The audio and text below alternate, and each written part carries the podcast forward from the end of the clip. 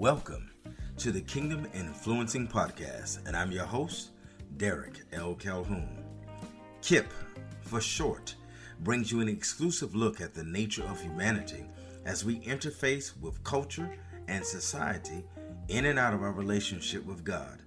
It explores the unique and contrasting position of having a biblical worldview versus a secular or societal worldview.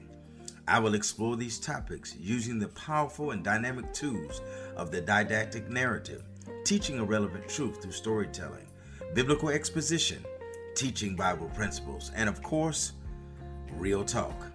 My background scans the diversity of over 35 years of work in education, government, law, ministry, business development, and consulting, respectively. Each guest speaker will bring a variety of wisdom and insight to life topics and situations that we encounter on a daily basis. So, all I need you to do now, as listeners, is to sit back and enjoy the podcast. Spread the word about KIP, the Kingdom Influencing Podcast. And I will be your host, Derek L. Calhoun. That's hashtag KIP. Hashtag KIP. Help me to make KIP your favorite Friday podcast. Now, let's get started. Hi, Kingdom Influencing Nation. How is everyone? Today we are back with you once again, and we just want to say thank you for stopping by to join in with us. There are thousands of different podcasts out to, to listen to, and you chose to stop by and share in this moment with us. So we say thank you. We are very grateful for your presence. Very, very grateful for your presence. And she's right. Thousands. As a matter of fact, there are millions podcasts. Yeah, when you go look across the world, there are millions of podcasts that you could be listening to. And we really, truly are grateful from the depths of our heart that you're spending this time with us and taking time to share this with people who mean something to you and who have a value uh, an add value uh, proportion in your life. So listen, let's um, finish up. We're going to finish up this episode on the selfless servant. And of course, all of you who've been listening the last two weeks know that this is a special part of the Kingdom Influencing podcast that we call Simply Us. And we get together weekly and we share from the fountain of blessing that God have given us over the last um, 20 years, 30 years or so uh, in pastoral ministry and government and education and so on and so forth. So um, we're here today to finish this uh, uh, podcast about the selfless servant, but we want to expand your vision about the selfless servant because the selfless servant is not just a pastor, it's not just a leader in the marketplace. But it can be a single parent. It can be a two-parent household.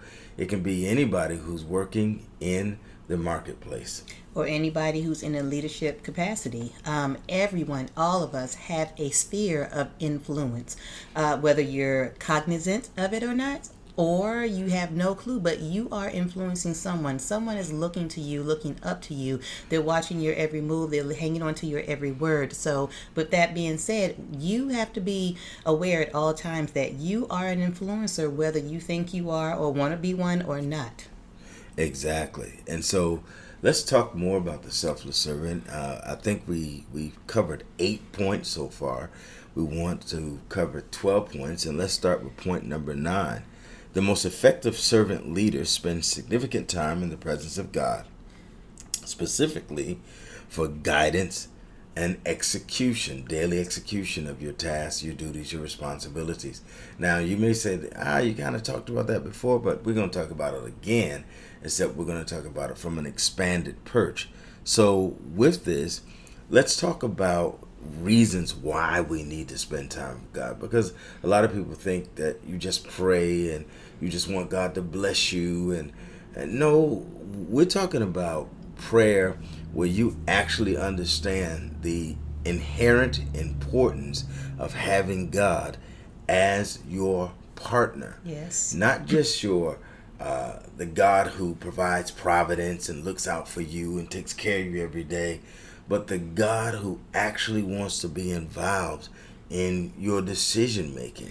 He wants to perfect those things that concern you. Yeah, and to take it a little bit further, he wants to be involved in your day to day operations. I.e., some of you may think this is totally stupid, but I'm telling you, this is the level of involvement that God wants to have with us. He wants to be in complete 100% partnership with us.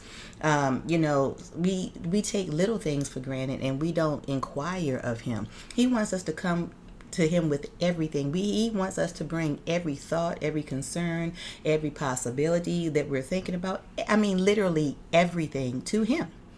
That's right. So the scriptures is take everything to God in prayer. In prayer. With prayer and supplication, let your request be made known unto the Lord. So let's look at this.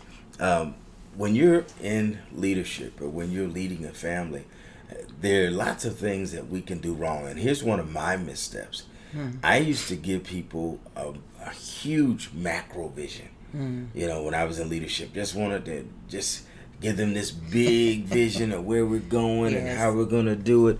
And the thing that I realized, and something my wife helped correct uh, before it was too late, was that having a macro vision is great, and that's something you write down, you keep it to yourself to a certain extent. You may use use it with your core group, you know, the leaders that are directly around you, but you also have to understand that people function better with bite-sized chews.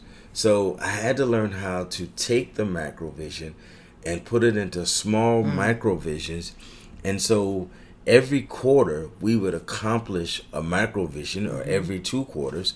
So that's either three months or six months.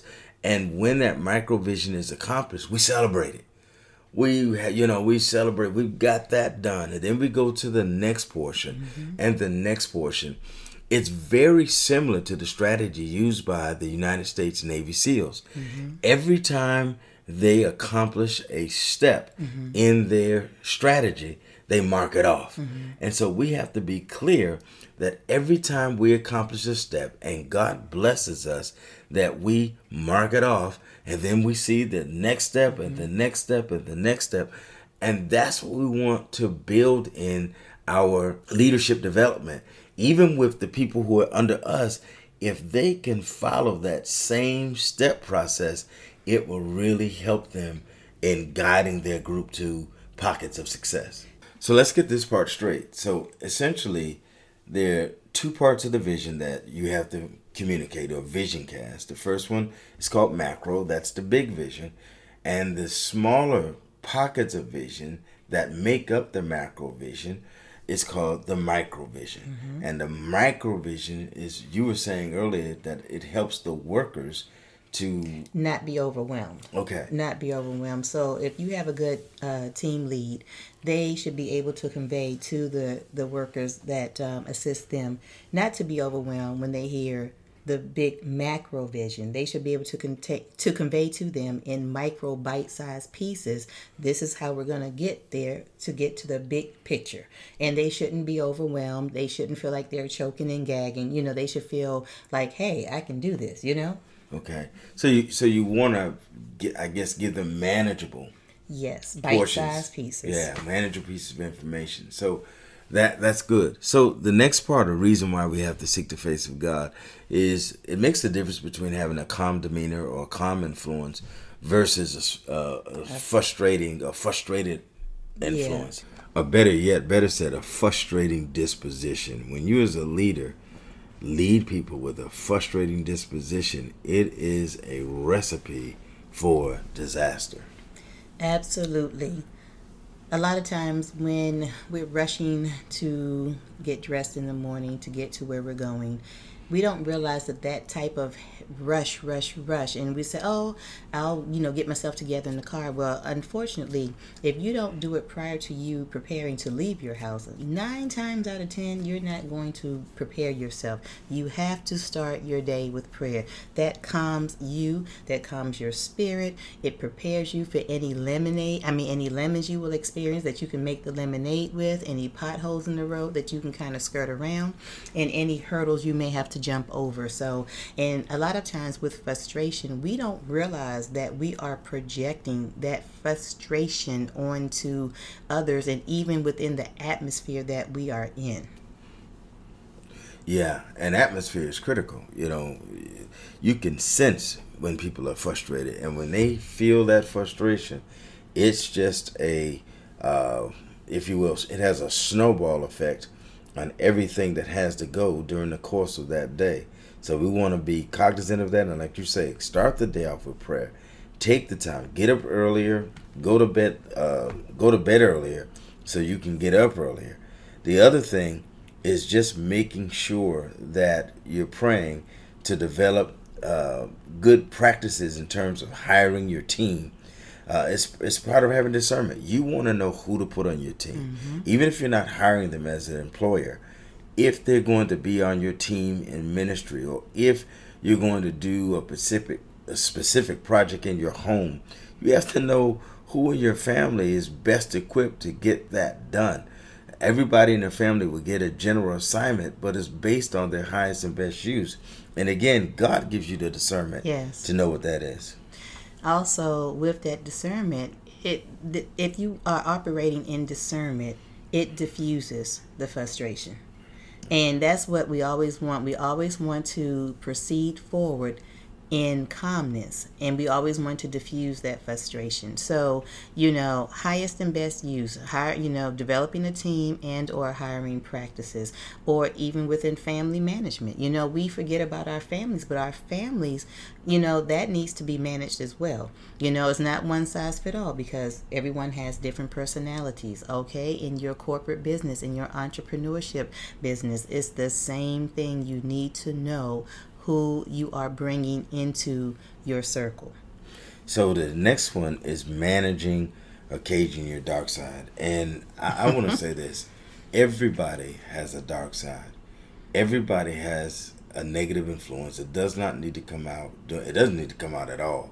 But the fact that we all sin and fall short of the glory of God, it, it makes it evident to us that it exists. God says it exists. If any man says he does not sin, he's a liar. So putting all that aside, we have a dark side.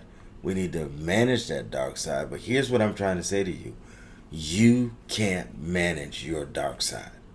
The only person who can put your dark side under subjection is God Himself. Can we say, with managing and or caging your dark side, I find that some people are not aware that they have a dark side. Mm-hmm. It's like they live in euphoria all the time. Mm-hmm. And we know if you're human, if I pinch you, you're going to say, ouch. And we know that you are indeed human and not a robot. But my question would be can you maybe expound on why some people think that they don't have a dark side, which leads to all other types of issues in the workplace?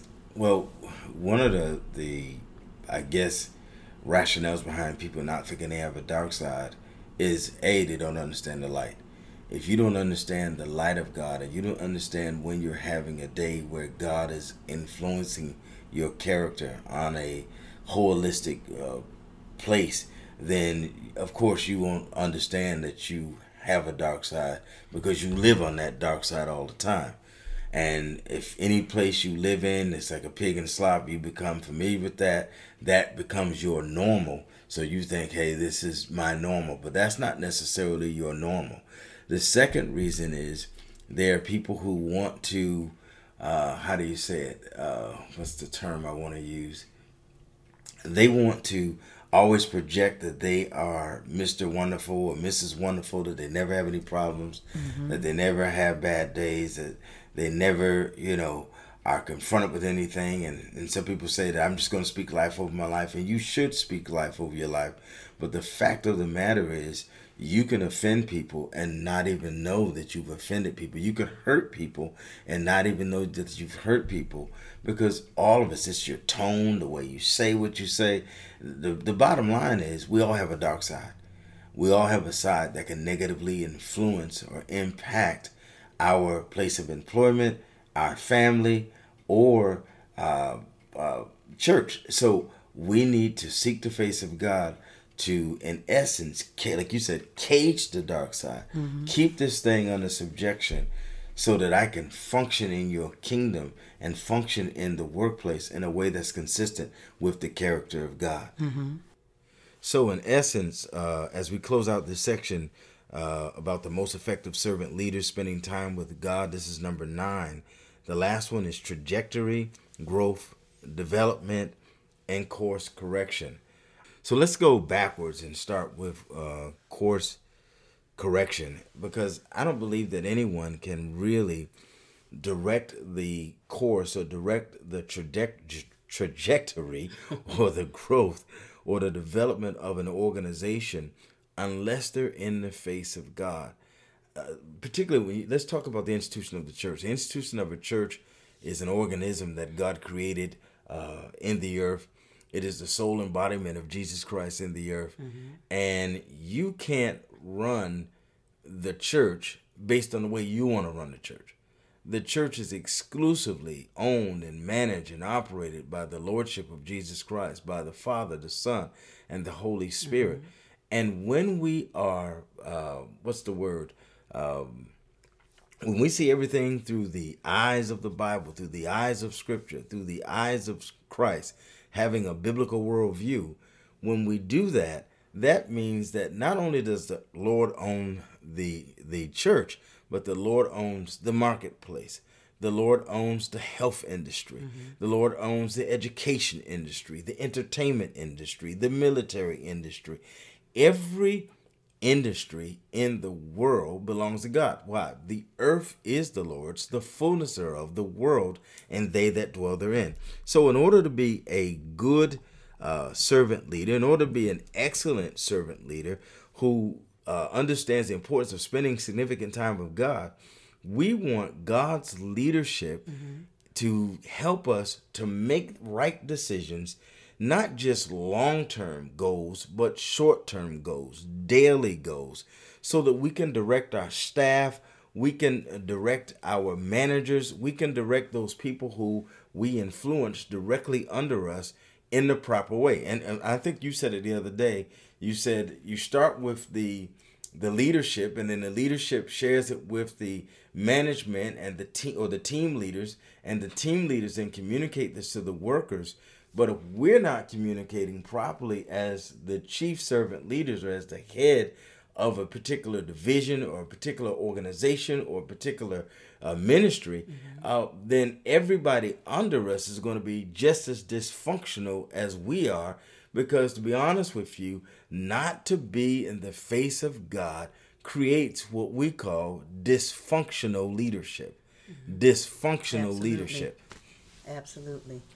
And dysfunctional leadership breeds dysfunction, chaos. You know, um, oftentimes we think we are doing, you know, the right thing, but we need to do self checks every so often to make sure that the trajectory per God is being played out exactly how he wants it to play out because sometimes we can get derailed and not realize it because we're so busy being busy doing stuff that we forget to you know do self checks and make sure we're properly aligned vertically amen we have to be vertically aligned with god and i think that's the critical point i mean we talked about micromanagement versus macro management, calm influence versus frustration developing team hiring practices managing and caging your dark side, and then now trajectory, development, growth, and correction.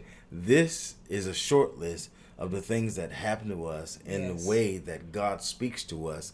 We have to begin to see God as a theist rather than a deist. We have to see him as the God who wants to intervene in our daily lives. He'll perfect those things that, that concern us. us. I- excuse me and and also we have to understand and realize now i'm speaking to people who are christians people who are non-christians we have to understand that god wants to be involved in every facet of our lives not just you know uh, church decisions or you know family decisions but even corporate decisions. I mean god wants to be interwoven into the fabric of every decision we make. So it would behoove us to go to him and take our thoughts take our desires take our you know uh, meeting um, objectives and take it to him in prayer to get the download straight from the throne so we can then you know in our meetings project it and, and not project it but um, explain it in a way that will foster growth and proper nourishment of our staff and our teams and our business or our ministries, whichever you know arena you happen to be in. That's exactly right. So I, I think we, with that we can move on and talk about. Uh, so let me read number ten. Let me read number ten and see what I have written here.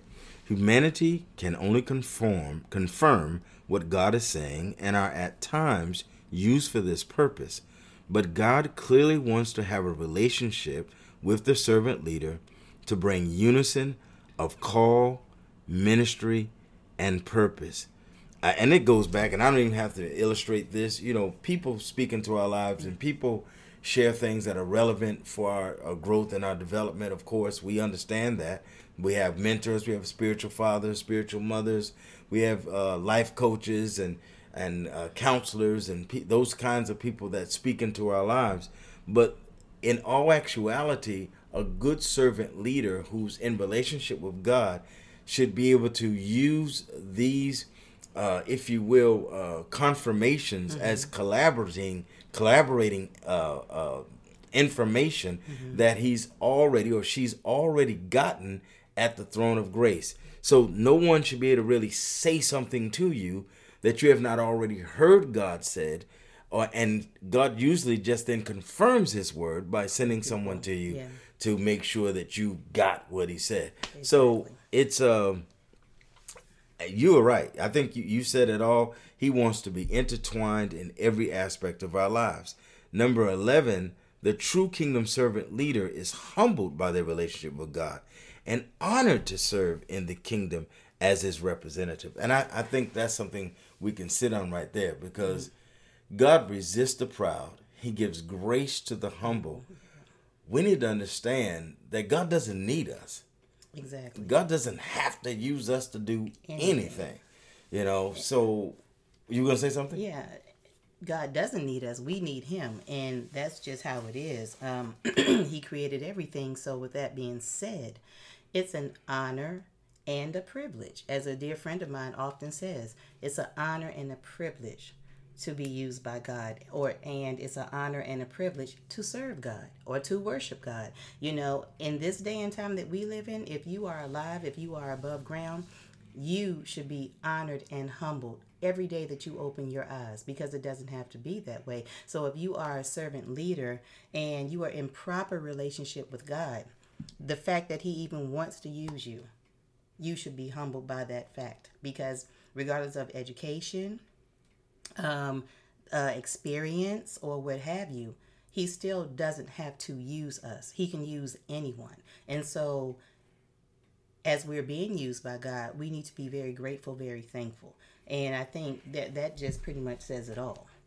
Yeah, I, I don't I don't know, and and I think maybe just straight to the point, God doesn't need us. Exactly. He doesn't need us at all. You we know, get it twisted. Yeah, we get it twisted. So you know, we go to church and we think we're doing God a favor, or we use His name uh, in ministry, or use some of the things that He's shared with us in ministry, and and then take all the credit for it. We can't take credit for anything. No. If you got it from God, if God bless you and it came from God, we ought to give God all the honor and the glory that He's due. And as a, a, a servant leader, as a servant leader, we need to recognize our position. He's the strong ox. We are the weak ox. I'm I'm referring to uh, Matthew when it says, "Come unto me, come unto me, all ye labor and are heavy laden." Uh, we're, we're talking about being in partnership with the King of the universe, with the sovereign God. And if He's sovereign, then we need to understand our place in Him, limit our uh, uh, talking back and forth. And I'm and I'm and I mean this when we're praying, we don't need to do all the talking. Sometimes you just need to just sit there and just listen. Exactly. And just avail ourselves to listen to hear what he wants to say to us because he's always speaking to us. However, oftentimes we're too busy to hear his that still sounding voice speaking to us, so we miss it. And when you miss it, you miss a whole lot of everything, and it usually causes a lot of consternation down the road.